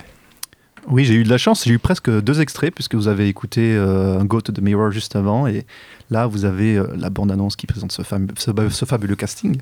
Donc c'est quoi Tommy? Alors Tommy, c'est euh, l'histoire euh, d'un jeune garçon qui devient euh, sourd, aveugle et muet suite à un traumatisme. c'est, il a vu sa mère coucher avec un autre homme que celui que, Que son, son père. père. Mais en fait, son père est arrivé à ce même moment et s'est fait tuer par le beau-père. Oui, parce que son père était disparu, porté disparu à la guerre, et il arrive, Voilà. euh, évidemment, au mauvais moment, il les a retrouvés par magie. Alors évidemment, euh, je n'ai pas dit que c'était un film d'après-guerre, après-guerre, ce- après Seconde Guerre mondiale. Seconde Guerre mondiale. C'était un peu la base. Ça se passe au Royaume-Uni, Ça se passe au Royaume-Uni, exactement. Et donc euh, voilà, ce, ce jeune garçon qui est sourd, aveugle et, et muet. euh, sa mère elle se demande quoi, quoi faire de, de ce jeune garçon quand euh, finalement il va devenir un, un champion euh, de flipper et euh, sa mère va l'utiliser et euh, finalement ils vont trouver une- un moyen de le guérir et il va devenir un, un espèce de gourou d'une secte rock and roll Nouveau Jésus. nouveau Jésus voilà exactement voilà Ok. euh, on peut pas parler du film sans parler des Who. Hein, Est-ce que tu peux nous, nous, nous en dire un petit peu plus sur le groupe et le lien qu'il entretient avec Ouais. ce film? Ouais, les Who, c'est euh, c'est un groupe euh, évidemment britannique euh, des années 60. Euh, on avait une sainte trinité en quelque sorte. On avait les Beatles, on avait les Rolling Stones. Et on avait le petit frère un peu moins connu, euh, c'est les Who. C'est probablement un groupe un peu plus politisé que ce que n'étaient euh, les Beatles et les Rolling Stones, même s'ils étaient déjà politisés. On avait, euh, ils avaient créé un espèce de, euh, ils faisaient partie d'un espèce de mouvement qui s'appelait les Mods. C'était euh, les modernists euh, anglais, euh, assez provocateurs. Par exemple, ils mettaient des, euh, euh, des habits militaires euh, pour être cool en quelque sorte. C'était un peu des dandies. Et euh, le style des Who, c'était évidemment du rock, mais euh, ils trouvaient que c'était plus un rock assez dur qu'on pouvait appeler euh, maximum euh, rhythm blues. Mais ça ne tirait pas non plus vers le punk. hein. Ça ne tirait pas encore vers le punk, non. Ça tirait pas vers le punk. Tu peux nous en dire plus sur, euh, sur l'album Opéra Rock euh, dont il tirait le film? Ouais, donc euh, un opéra rock, c'est l'envie de mettre en lumière une histoire à travers la musique rock. Euh, rock auquel on offre par la même occasion ses lettres de noblesse en, en l'associant à l'opéra, tout simplement. Et donc cette envie de raconter une histoire, les Who ont eu envie de raconter cette histoire pour effectivement faire passer des messages politiques. Et euh, donc c'est pour ça qu'en 69, ils ont écrit euh, cet album euh, opéra rock qui s'appelle euh, Tommy, tout simplement, et pour ensuite euh, l'adapter en film euh, en 1975 par Ken Russell. Ouais, le, le style de message, tu peux nous, nous les décrypter un petit peu, ces messages politiques? Ouais, évidemment. Du coup, donc c'est un film qui se base sur les baby boomers, c'est-à-dire les- ces gens qui sont nés à- après la guerre. La génération où on disait faites des bébés, faites des bébés. Voilà, exactement. Une, une génération assez, fin, une période assez consumériste. euh, et en même temps, il y a encore les cicatrices euh, de, la, se- de la Seconde Guerre mondiale. Donc, on a une espèce de, euh, de trouble entre euh, les parents et les enfants, en quelque sorte. D'accord. Ludovic, tu veux ajouter quelque chose? Ok, boomer. Voilà. Ok, boomer. Ça valait le coup, merci. Euh, le film a un rythme très soutenu. T'aimes ce genre de narration très très très très très très rapide? Alors, ce qu'on peut dire, c'est que tout- ce film est rock'n'roll, tout simplement. C'est un film des années 70 qui, euh, qui est aussi très ancré dans les années 70, puisque au niveau de l'esthétique, on retrouve un petit peu de l'orange mécanique, on trouve un petit peu du Phantom of the Paradise, qui est aussi un film assez chantant. On a aussi ce côté assez euh, dépressif qu'on peut retrouver dans les films euh, genre euh, Soleil Vert, Soleil Green, euh, assez, euh, comment dire, euh, roman d'anticipation en quelque sorte. Euh, on a une ville euh, industrielle, soi-disant, enfin, comment dire, euh, euh, oh, les villes industrielles, finalement, ça, ça inspire, puisque euh, c'était aussi le cas de Rochefort en France. Là, c'est à Portsmouth, ça se passe à Portsmouth en, en- en Angleterre. Enfin, bref. Euh, tu peux nous, nous parler maintenant un peu plus de, de ton ressenti à l'œuvre comment, comment tu l'as découvert, le film, Tommy? Ouais, alors euh, le film Tommy, je l'ai découvert euh, durant ma première année de- d'études de, cinéma en 2011. Je sortais du lycée, j'étais tout frais. Et euh, j'adorais la musique des années 60. Euh, j'adorais les Beatles, je connais par cœur. Stones, je connais bien aussi.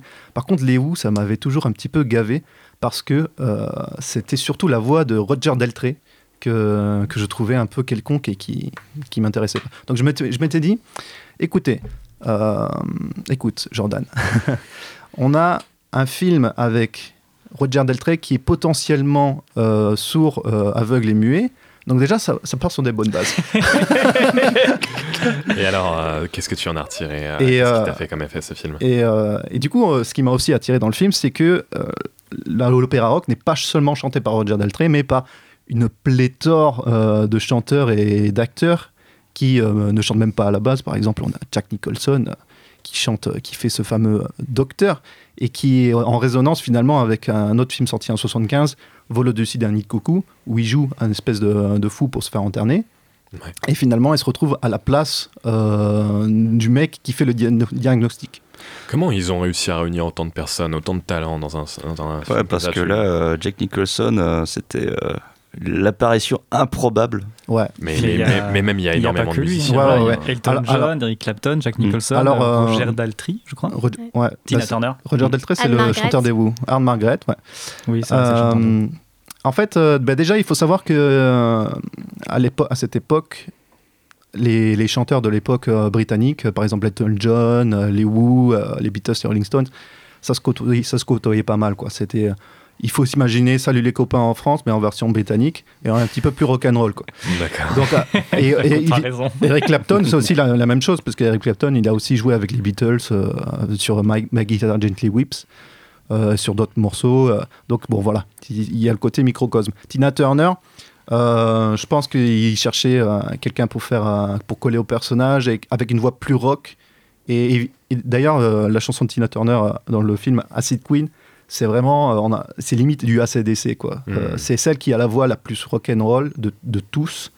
Et euh, donc ouais, il cherchait quelqu'un pour coller au personnage. Après Jack Nicholson, honnêtement, c'est vrai qu'il arrive comme un cheveu sur la soupe. Moi, j'ai tendance à penser que j'ai envie de croire à la théorie se rappeler de vol au-dessus d'un nid de coucou. Et Anne Margaret aussi, je pense que c'est juste Ken Russell qui, qui allait chercher euh, des gens qui pouvaient tenir la route. Et Anne Margaret chante super bien aussi, c'est absolument euh, magnifique. Merci Jordan. Alors des réactions autour de la table, Julia, tu as vu le film? Oui, euh, c'était euh, assez euh, une expérience assez étrange, je pense, euh, quand on découvre ce genre de film. Et euh, tout va très vite, on est submergé par plein de plein de couleurs, toutes ces couleurs. euh, Dès ces- la scène d'introduction. Dès la scène d'introduction, des parties pris, enfin des, des idées euh, complètement euh, folles avec euh, Clapton en prêcheur d'une secte. euh, euh, qui euh, une secte à Marilyn Monroe c'était c'est assez assez n'importe quoi et en même temps c'était très très chouette mais c'est vrai que dans, la longueur au bout d'un moment c'est un film qui peut être épuisant parce qu'il y a tellement de choses Mm. On a envie de faire une pause un peu mais euh, Ouais, le, le rythme est ex- excessivement soutenu. C'est vraiment euh, ce que j'ai euh. retenu euh, du film. Un très bon film, mais là, Mm. à ce niveau-là, Ce qui est intéressant aussi, c'est que euh, de nos jours, les extraits de Tommy sont utilisés comme clips musicaux, alors que à l'époque, les clips musicaux, ça n'existait pas. Hmm, Tu as des clips euh, qui te viennent. Mais par exemple, l'extrait de Elton John Pinball Wizard, euh, à chaque fois qu'on qu'on montre Pinball Wizard euh, dans un clip, c'est euh, l'extrait de Tommy. Quoi. Ah, super intéressant cette anecdote. Et euh, donc en fait, c'était un film qui était un petit peu, qui est très dense au niveau des, des scènes et des séquences, mais euh, c'est fait, fait aussi pour en quelque sorte. Et finalement, euh, ça a engendré un petit peu ce qui s'était passé avec MTV euh, une décennie après, quoi. Ludwig, des réactions sur le film? Ah ouais, c'est surtout le rythme euh, carrément effréné, euh, ça chante tout le temps, ça joue tout le temps. Euh, c'est pareil, c'est que je découvrais le film, je dis, ah ok, il y a The Who dedans, euh, moi bien, puis ah ouais, ok, euh, c'est incroyable. C'est Puis- vraiment rock and roll quoi. Ouais, ouais, puis aussi enfin, les métaphores utilisées, enfin, notamment lorsque tu as son beau-père qui l'emmène euh, voir les prostituées, il dit voilà, maintenant tu vas devenir un homme, puis euh, fait qu'ils utilisent une espèce de sarcophage. Euh, Flippant, le sarcophage. Voilà, qui injecte de sang, c'est. Euh, tu quoi Bah voilà, tu vas découvrir le- les, plaisirs de la chair. Ouais, on dirait un peu une vierge de fer d'ailleurs, le, le sarcophage. Ouais, voilà, c'est Tina Turner qui, euh, Oui. qui l'a? Ah, c'est comme ça que se transmettait le sida à l'époque, d'après ce qu'on dit. Donc, euh, donc voilà, donc euh, bah, je trouvais ça euh, incroyable. Puis aussi euh, Pinball Wizard. Pinball Wizard. Épique. Voilà, écoutez-le, regardez-le. euh, c'est incroyable. Benjamin, des réactions sur le film je vais revenir sur ce qu'a dit, euh, sur ce qu'a dit Jordan sur les clips. C'est vrai que c'est vraiment ce que j'ai ressenti, c'est qu'on a l'impression de voir des clips en boucle, en boucle, en boucle. Et si je dis pas de bêtises, il n'y a pas de son in, donc euh, il y a pas des tous les sons qui sont dans le film sont des sons rajoutés. On n'a pas de, de dialogue, il y a que de la musique tout le temps. Donc on peut dire avec Tommy, la musique c'est jamais fini, attention. mais c'est du coup ça reste, ça, ça reste un bon film. C'est c'est pas le genre de comédie musicale que je vois que je pensais voir ou que je pense voir d'habitude. Comme tu as dit, c'est un opéra rock, donc c'est pas vraiment une comédie musicale. Mais derrière, voilà, c'est l'histoire était sympa, c'était très soutenu, c'était un peu un peu lourd à la longue, mais par contre, euh, c'est tout le temps, tout le temps, tout le temps des images, tout le temps euh, des, des images pas bizarres, mais euh, avec un parti pris assez assez fort. C'est c'était c'était très très très très sympa. Je sais pas trop comment expliquer, mais c'était cool. Merci Benjamin. Il vous a rappelé certains films, certaines autres comédies musicales, ce, ce- ce film euh, autour de la table? Euh, oui, moi c'est vrai que ça m'a fait un peu, bah, un peu penser à, à cette veine euh, Rocker Horror Picture Show et puis euh, la petite boutique des horreurs aussi qui Mhm. vraiment euh, se pose en, en contre des comédies musicales classiques avec un, euh, un univers complètement fou. Le côté gourou aussi, c'était euh, un thème un peu à la mode à l'époque. On se rappelle évi- évidemment de ce qui s'était passé aux États-Unis avec euh, Sharon Tate, euh, toutes ces sectes. Et euh, c'était en quelque sorte un thème qui, qui voulait, euh, dont il voulait parler pour, comment dire, en quelque sorte s'en débarrasser, comment dire, essayer de d'exorciser. Exorciser exactement. Et c'était un thème qu'on pouvait retrouver par exemple dans Jésus-Christ Superstar, tout simplement. Euh, peut, peut- pas faire plus clair avec Jésus-Christ Superstar. Et Le euh, titre a l'air très et le film très Hair- alléchant. ouais, ouais, ouais, grave. Et le film Hair aussi. Hmm. Vous l'avez vu autour de la table, Hair? Oui. Non. Non, Benjamin. Bah, euh, pour qu'on pose la question. Vous pouvez un petit peu détailler ce qui, ce qui ressort dans, dans ce film? Qu'est-ce qui est lié en fait à, justement à, à Tommy, à ce genre de film? Dévelop- Développe, vas-y, Jordan. Ouais, bah, par exemple, euh, Tommy, euh, une fois qu'il arrive à retrouver tous ses sens, parce qu'aussi c'est une histoire de sens aussi, le film, euh, effectivement, on parle de ce film nous fatigue, ce film est dur à regarder, mais c'est parce euh, il parle des sensations, ce film. Il y a une chanson qui s'appelle Sensation dans le film, par exemple. Et R, Jésus-Christ Superstar, c'est aussi euh, le fait que on soit en quelque sorte hypnotisé par euh, le média, euh, soit filmique, euh, soit au niveau de la musique. Et euh, voilà, c'est tout simplement ça. C'est euh, essayer de- de- d'exorciser en quelque sorte euh, toutes, ces, toutes ces choses. Et puis finalement, bon, on spoil un petit peu, mais à la fin, euh, on se rend compte que, enfin, Tommy se rend compte que c'est pas ça qu'il voulait et que euh, il retourne euh, en quelque sorte à la normalité, quoi. Ouais. Il- en fait, il, il pense vouloir être un messie, mais finalement, tout ce qu'il veut, c'est être en paix avec lui-même et avec sa mère, quoi. Bah, après, il est, un peu, il est un peu forcé de retourner à la normalité vu la fin du film, quand on lui, on lui laisse pas tellement le choix, non? Alors oui, mais sans, euh, sans trop rentrer dans les détails. Mais, euh. mais lui-même, je pense qu'il a, il a un choc émotionnel euh, personnel. Ouais, C'est très symbolique comme film, c'est très symbolique. La filmographie de Ken Russell, euh, tu, tu l'as parcouru un peu Ouais, je l'ai parcouru. Euh, il a fait des tonnes et des tonnes, d'autres tonnes de films en Angleterre notamment. Il a continué à faire des films avec euh, les petites, la petite bande londonienne, avec Roger Deltré. euh. mais euh, c'est pas un mec euh, qui a fait des films très marquants. D'accord. Il a fait un- une autre comédie musicale juste après Tommy, qui s'appelle Listomania. Mais à part ça, et puis le, le monsieur est mort il y a pas si longtemps que ça et il est mort quasiment dans l'anonymat. On se rappelle quasiment que de Tommy. D'accord. D'accord. Là, sinon, une dernière question. Les musiques, euh, tu aimes les, les réécouter? C'est quelque chose qui. Ouais. Maintenant, après le film, est-ce que tu aimes un peu plus les Who Ah ouais, ouais, ouais. Mais j'adore. euh, en fait, maintenant, j'écoute Tommy, mais j'écoute euh, la bande-son du film. J'écoute pas l'album de 69. Et euh, ouais, c'est parce que dans l'album de 69, ils étaient restés quand même très, très rock, mais sans trop varier. Et euh, alors que dans le, dans le film, ils ont rajouté euh, des instruments, ils ont rajouté des claviers. C'est un peu plus doux, même si le film, on a l'impression que c'est que c'est dur à regarder. Ça aurait pu être pire. D'accord, merci beaucoup Jordan. Euh, on va enchaîner. On va enchaîner avec la dernière claque. C'est la claque de Ludwig. On écoute un extrait. C'est parti. Je me chope les glandes quand il traite ma...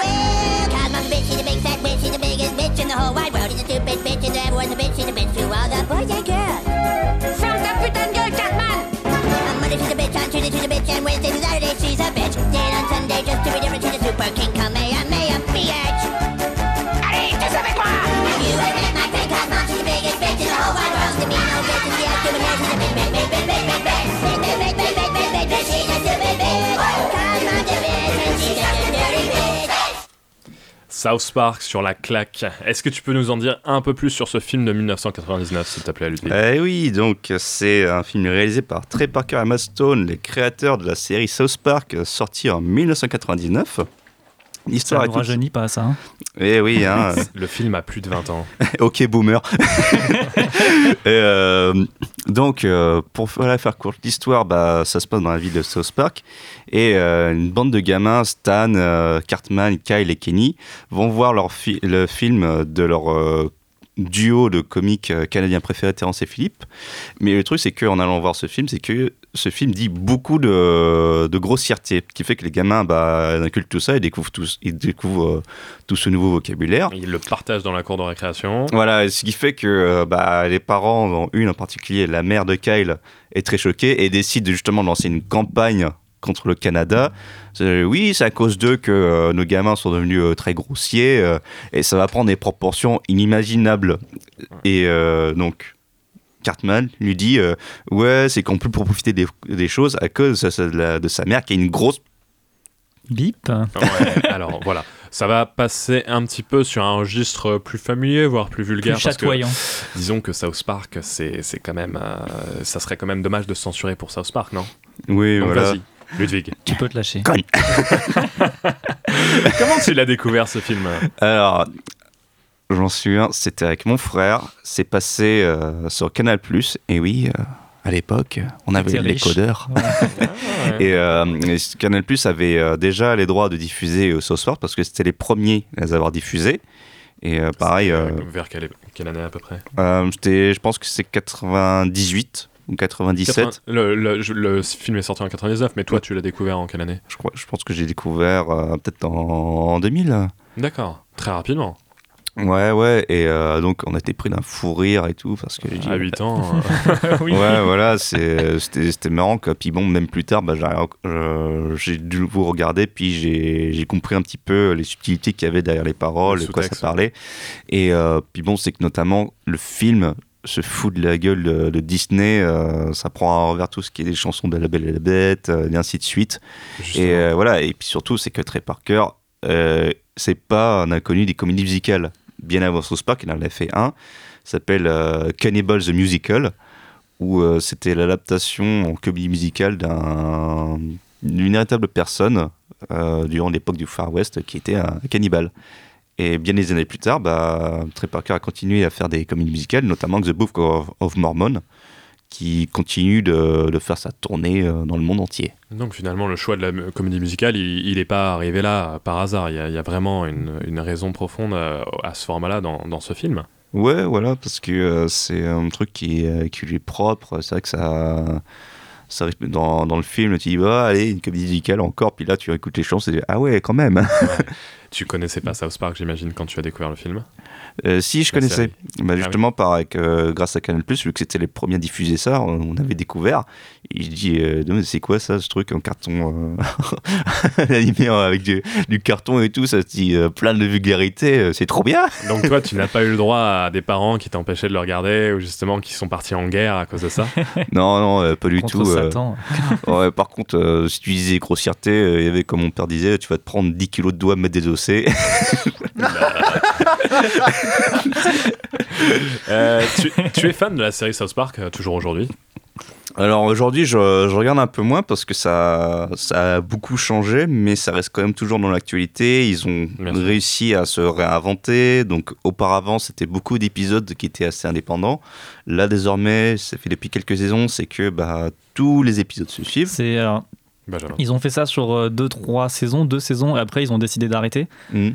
Parce que les gens aimaient pas. Le- que le c'était- format le format, euh, non, ouais, non, le format euh, saisonnier, où tu as, un fil rouge sur toute la saison. Ouais, ça, ils ont fait un petit peu, après les gens râlaient, donc ils ont arrêté. Par contre, là, ce qu'ils ont fait cette dernière, euh, cette dernière saison, c'est qu'ils font ça un peu par groupe de. C'est des espèces de mini-séries. Hmm. Euh, celle avec euh, Randy et son, euh, le fait qu'ils vendent de la weed, avec les un PC Babies comme par exemple. euh, la, la, la saga Imagination Land, euh, je sais pas si vous vous rappelez dans la saison 10, il me semble. il y avait trois épisodes liés, euh, un Bah, peu comme ça. Voilà, c'est un peu ça. D'accord. Mm. Ils en sont à combien de saisons là, Benjamin Euh, je dirais 24ème, mais je pense que je dis des bêtises. Ah ouais, pas, Bah, pas- pas loin derrière les Simpsons en fait. Ouais, puis ils ont re-signé pour euh, renouveler encore. Puis là, c'est qu'ils disaient, euh, ils peinaient un tout petit peu à trouver les choses ori- originales parce que euh, ce qui parodiait auparavant, bah, c'est que dans le monde réel, Oui, c'est euh, devenu ça. Ouais. Même par exemple pour Trump, ils ont dit mais euh, lui-même est une blague. Comment voulez-vous qu'on fasse une blague sur une blague? Et justement, euh, par rapport à, à l'actualité et, et au fait que le, le film a plus de 20 ans, tu, tu penses que ce genre d'humour très irrévérencieux, ça fonctionne encore aujourd'hui, très très très direct? Ou est-ce qu'on ne serait pas un peu plus dans la subtilité maintenant? Moi, ça me fait toujours marrer. hein. Ouais. Mais euh, c'est vrai que bah, l'histoire Je vois Jordan qui acquiesce à... Bah, bah, justement, c'est que je- cette histoire de censure, c'est que là, dans notre société actuelle, euh, je parle notamment de, de Twitter, euh, il suffit d'aller de se balader un peu sur Twitter, c'est que tout le monde veut censurer tout et n'importe quoi. C'est ah, un tel c'est offensant, Ouais, un c'est- tel c'est un offensant. Un puissant fond. ouais. Oui, voilà, c'est que bah, à un moment donné, tu peux plus rien dire sans te, sans qu'on te critique euh, quoi que ce soit. Sans se faire tomber dessus par les social euh, justice warriors. Voilà, c'est ça. Et euh, bon, allez, on va, on va repartir un peu sur le film. Tu peux nous, nous, nous en dire un petit peu plus sur l'impact euh, du film ce- qu'il a eu euh, aux États-Unis euh, Ah oui. Est-ce que les créateurs ont eu des problèmes, j'imagine, avec euh, le système puritain à l'américaine? Oh oui, euh, bah, notamment de grossièreté, mais euh, c'est que ce film-là, il a été nominé aux Oscars. Ah. Et c'est Robin Williams Pour les qui a- musiques. ouais, et, et Robin Williams qui a chanté euh, Blame Canada. Et euh, mais malheureusement, il a perdu euh, face à Phil Collins euh, avec le film Tarzan. Wow. Et à la suite, à la suite à ça, Tarzan, fait- le, le Disney? Ouais. Quand, suite à ça, Parker et Stone, qu'est-ce qu'ils ont fait? Ils ont décidé de se foutre de, de la gueule de Phil Collins dans un épisode qui s'appelle Timmy. Et ils, oui. mais ils savaient très Ah. bien que c'était immature. Sans déconner. Ah oui, il est génial cet épisode. Est-ce que tu signerais pour un nouveau film South Park là en 2020 Ah ouais, je signerais euh, bien volontiers parce que maintenant avec euh, toutes les bouteilles qu'ils ont, ce serait super intéressant. Ouais. Euh, je rajouterais d'ailleurs que ce film, il a aussi gagné d'autres lettres de noblesse, avec notamment le, le Guinness Book euh, des records où il y a, il y a eu 399 jurons, dont 5 146 étaient du mot euh, fuck. Ah ouais, d'accord. Voilà. Et ça n'a pas été battu depuis? Non. Ah, Encore plus que Scarface, hein. C'était déjà un record.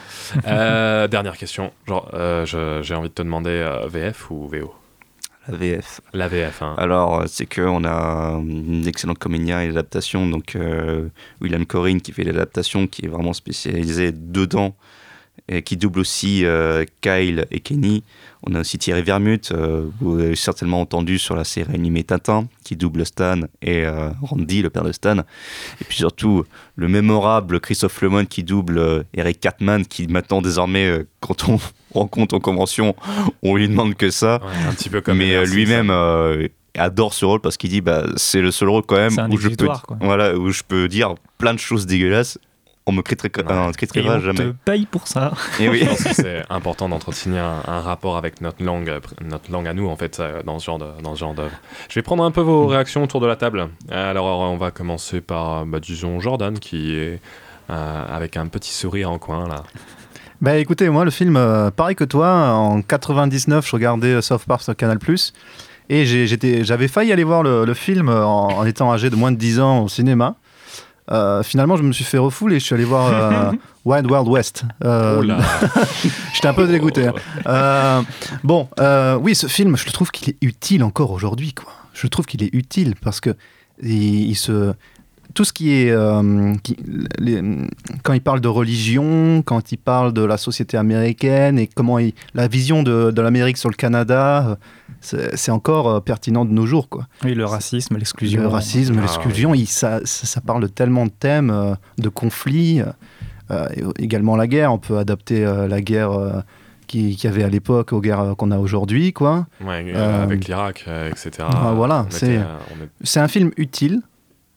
Et euh, pour le coup, je me vois pas avec un South Park 2 le film, puisque je trouve que euh, on n'en a pas besoin encore. Ah oui je, je- je vois encore euh, la série, euh, les épisodes, je comprends pourquoi, euh, les, voilà, les actualités du quotidien, tout ça, mais euh, un second film, euh, bon, je pense Benjamin. pas trop. Bah, c'est surtout que un, ils sont tellement efficaces encore aujourd'hui dans des formats courts que traiter un sujet sur un film, ça serait un peu euh, pas leur rendre hommage, c'est tu leur laisses beaucoup trop de- d'espace pour faire quelque chose d'incisif, alors que du coup, ça sera des, des petits coups de couteau euh, lancinants sur 1h30, alors que là, sur un épisode de 20 minutes, quand ils y vont, c'est vraiment, ils y vont, mais à fond. Quoi. Il y a par exemple un dernier épisode euh, où ils sont revenus sur le Man Bear Pig. Alors, expliquer, c'est un peu long, mais c'est l'image de la, euh, des, problèmes écologiques qu'on a dans le monde. Et cet épisode-là, mais il est juste fantastique parce que ça nous montre vraiment ce qui se passe aujourd'hui. Et quand tu vois l'épisode, tu dis, ouais, on est un peu tous euh, un peu con-con. On peut, on peut dire des insultes, donc c'est bon. on est tous un peu con-con face à la situation actuelle. Et voilà, sur des sujets comme ça, leur filer une, euh, 1h30, ça serait beaucoup trop. C'est Là, ils savent faire ce qu'ils font, euh, qu'ils continuent et qu'ils nous fassent un, mini- un minimum réfléchir avec euh, ce qu'ils savent faire. Mais justement, Benjamin, toi, tu, euh, tu suis la série. J'ai j'ai une question qui, me- qui me titille parce que moi, quand j'ai Ouais. revu l'épisode, j'ai j'ai pris euh, beaucoup moins film de Mm. le, le- le film, pardon. J'ai pris beaucoup moins de, de plaisir que quand je l'avais découvert euh, étant adolescent vers 12-13 ans. Euh, tu trouves pas qu'il a un peu vieilli au niveau de l'humour, des procédés Euh, bah moi, comiques pardon, oui, Euh, oui, je trouve qu'il a, il a vieilli parce que quand, donc je l'avais, quand je l'ai vu, euh, déjà je l'ai vu très jeune aussi, je l'ai vu à l'âge de 10 ans. Je l'ai un peu vu en scred, c'était sur Multivision, la chaîne, une chaîne sur TPS qui diffusait le un film pendant une semaine en boucle. Je vois qu'on est câblé autour de la table. hein. Ah, c'était chez ma tante, moi je suis pauvre. Et donc, euh, je suis allé voir, donc j'ai vu, j'avais vu ce film, j'avais pas le droit de le voir, mais c'est parce qu'il y avait beaucoup d'insultes, comme tu dis. Et en fait, je trouve que c'est ça qu'ils ont réussi aujourd'hui, c'est que je trouve que le, en fait, juste des insultes, c'est c'est faire de l'irrévérencieux, mais gratuit.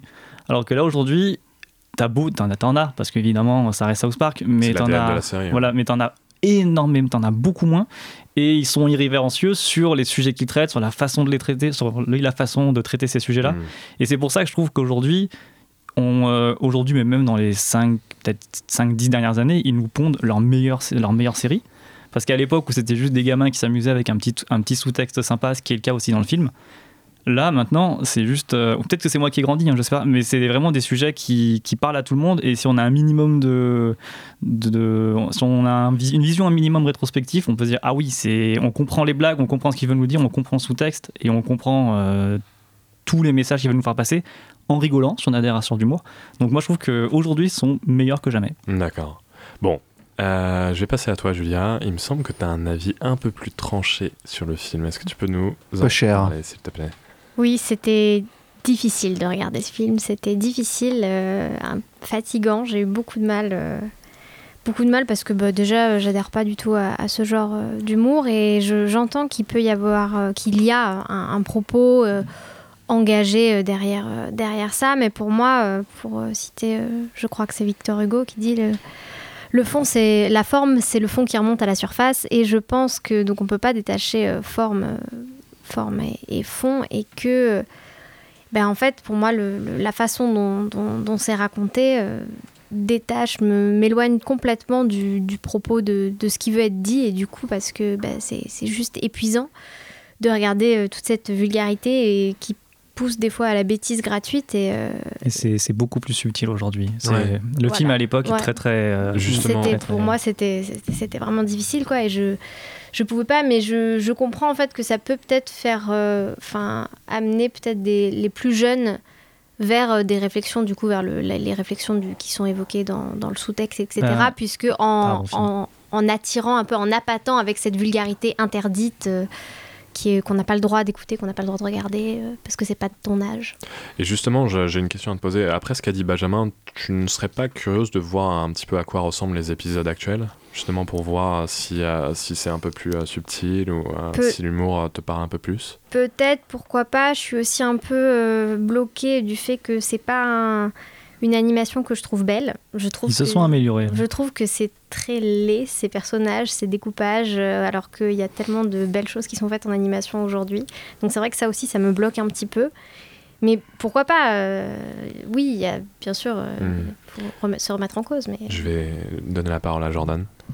Au niveau spectatoriel, euh, je pense qu'effectivement, euh, je ferai quand même, je mettrai un warning sur euh, les enfants qui voudraient voir ce film parce que la façon dont on voit le film euh, quand on est jeune et quand on a de la bouteille aujourd'hui, et notamment nous qui sommes euh, assez cinéphiles, des choses horribles, on en a vu plusieurs et des encore plus horribles que South Park. On a quand même un recul, euh, le recul nécessaire pour euh, apprécier euh, la subtilité, si on peut le dire, de, de ce film. Euh, voilà, le warning, effectivement, c'est pas un film qu'il faut montrer à n'importe qui. Euh, vas-y Ludwig, vas-y, vas-y. Ouais, c'est que c'est sûr que l'animation c'est très limité, mais c'est vraiment un parti pris parce qu'ils ont commencé. Enfin, tout premier épisode, ils avaient vraiment euh, fait ça à la main, découpé, euh, prendre en photo, redéplacer, ainsi de suite. Et, un peu plus tard, bah, c'est qu'ils ont accès au logiciel 3D pour l'animation, mais ils ont gardé l'apparence carton. Parce que c'est quelque chose qu'ils adoraient faire ça. Même aujourd'hui, ça a beaucoup évolué, il y a un peu plus de détails, un peu plus de profondeur, mais ils ont gardé euh, cet aspect-là. Juste, euh, ça permet d'être. euh, ça leur permet d'être beaucoup plus rapide dans l'animation et donc aujourd'hui d'être beaucoup plus rapide dans la façon de traiter l'actualité. Un épisode de South Park, ça prend quelques semaines à être fait et donc Une l'actualité, semaine, je une crois. semaine, c'est encore plus court. Donc l'actualité qui est encore fraîche, il peut vraiment traiter euh, quelque chose d'intéressant avec ça. Contrairement aux Simpsons qui sont préparés l'année d'avant. Ouais, et puis qui sont ouais, très très. Un épisode des Simpsons en termes de développement, ouais, c'est beaucoup très très très long. produire. Effectivement, mais en plus, ça donne un petit peu la- la- l'aspect particulier de la série, ce- ce- cette esthétique. Mais c'est vrai que ça peut rebuter certaines personnes. Moi, je me rappelle au début quand je regardais Rick et Morty, euh, le parti pris esthétique m'avait un petit peu euh, surpris parce que, comme tu dis, Julia, aujourd'hui, eh bah, il y a tellement de séries d'animation qui sont magnifiques. On avait cité ici euh, Love, Death and Robots, mais il y en a, il y en a plein d'autres.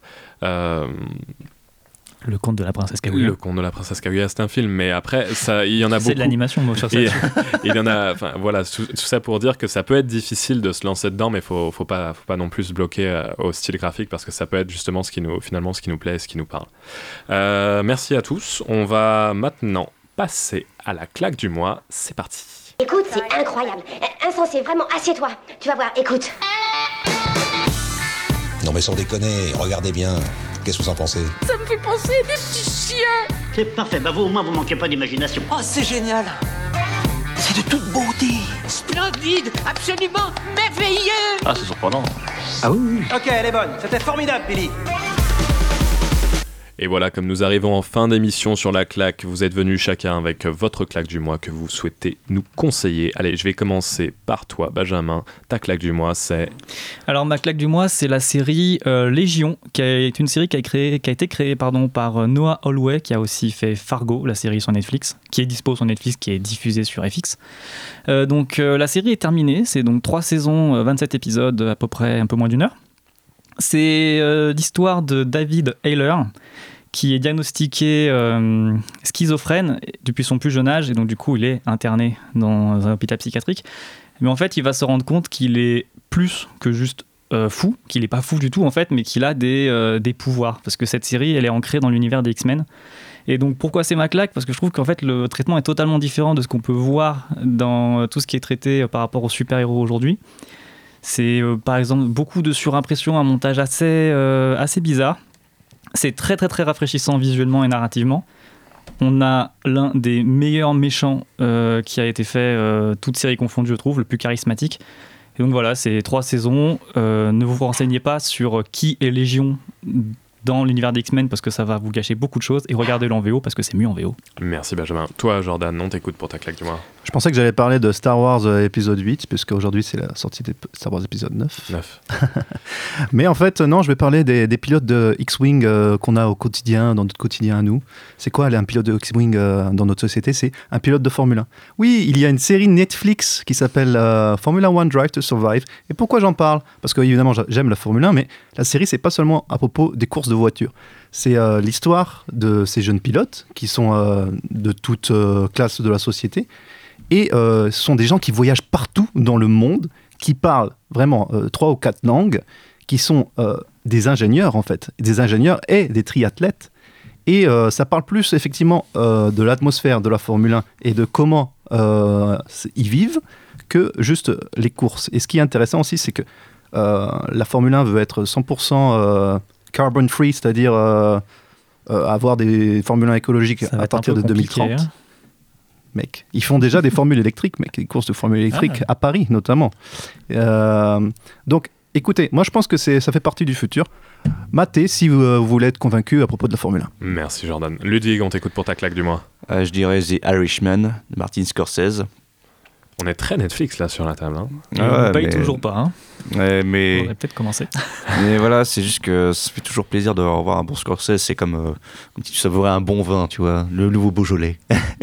mais juste que de voir euh, De Niro, euh, Joe Pesci et euh, Al Pacino, tous les trois réunis. euh, C'est une sacrée, tête euh, sacrée euh, groupe d'acteurs pour une tête d'affiche. quoi. Voilà, des, des- des pointures euh, d'acteurs euh, réunis dans un, seul fi- dans un seul film.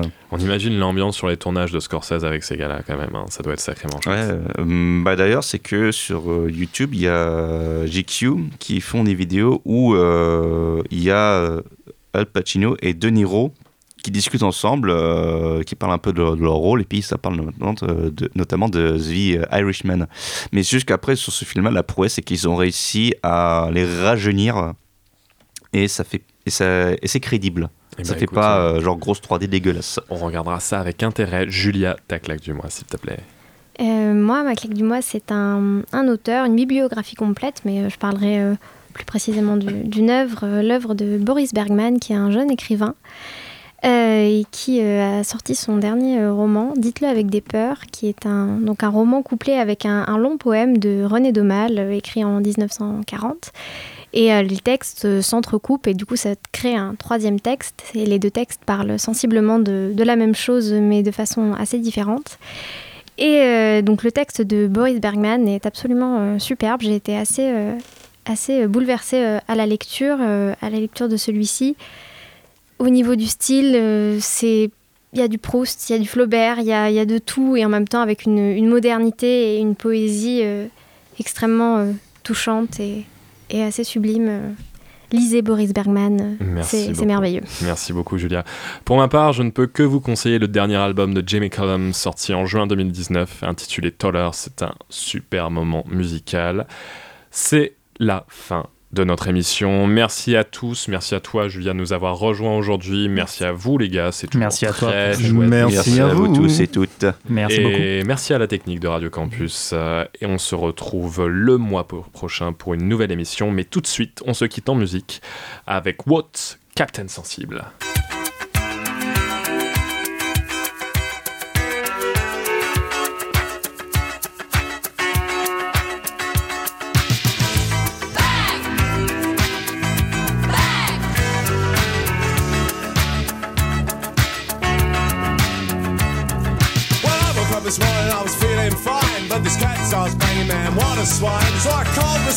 But to no avail. That's why I'm telling you this sorry tale. It went bang, I said shut up. It went bang, I said wrap up. Well, I'm aware that the guy must do his work, but the poor driver man drove me berserk. He said, Captain, I said what? He said, Captain, I said what? He said, Captain, said what? He said, Captain, said what you want. Once a lifetime, twice a day. If you I've been to the west, where the girls are like most are the ones undressed. Well, hello, Adam, where you been? Said, stand aside, cause I'm a feeling mean. I had a gun full of you and I'm a feeling bad, but you're an ugly old pirate and ain't I glad? He said, Captain, I said, what? He said, Captain, I said, what? He said, Captain, I said, what? He said, Captain, I said, what you want? He said, Captain, said what? He said, Captain,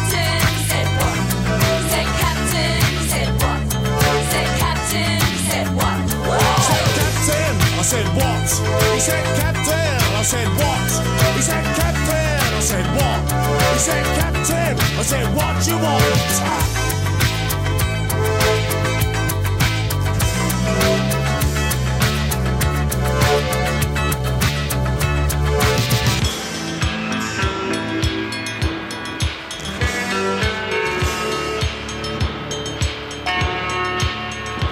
He said, Captain, I said, what? He said, Captain, I said, what? He said, Captain, I said, what? He said, Captain, I said, what you want? He said, Captain, he said what? He said, Captain, he said what? He said, Captain, he said what? He said, Captain, he said what? He said, Captain, I said, what? He said, Captain, I said, what? He said, Captain, I said, what? He said, Captain, I said, what you want? He said,